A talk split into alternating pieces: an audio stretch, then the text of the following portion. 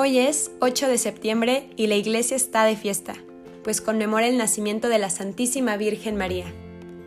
Esta fiesta mariana tiene su origen en la dedicación de una iglesia en Jerusalén, pues la piedad cristiana siempre ha venerado a las personas y acontecimientos que han preparado el nacimiento de Jesús. María ocupa un lugar privilegiado y su nacimiento es motivo de gozo profundo. Aunque el Nuevo Testamento no reporta datos directos sobre la vida de la Virgen María, una tradición oriental venera su nacimiento desde mediados del siglo V, ubicándolo en el sitio de la actual Basílica de Santa Ana en Jerusalén. La fiesta pasó a Roma en el siglo VII y fue apoyada por el Papa Sergio I.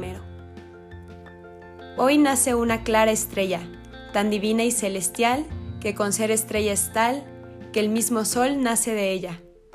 De Ana y de Joaquín, oriente de aquella estrella divina, sale luz clara y digna de ser pura eternamente.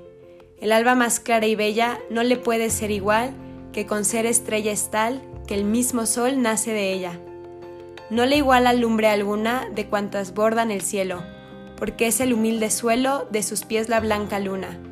Nace en el suelo tan bella y con luz tan celestial, que con ser estrella es tal, que el mismo sol nace de ella.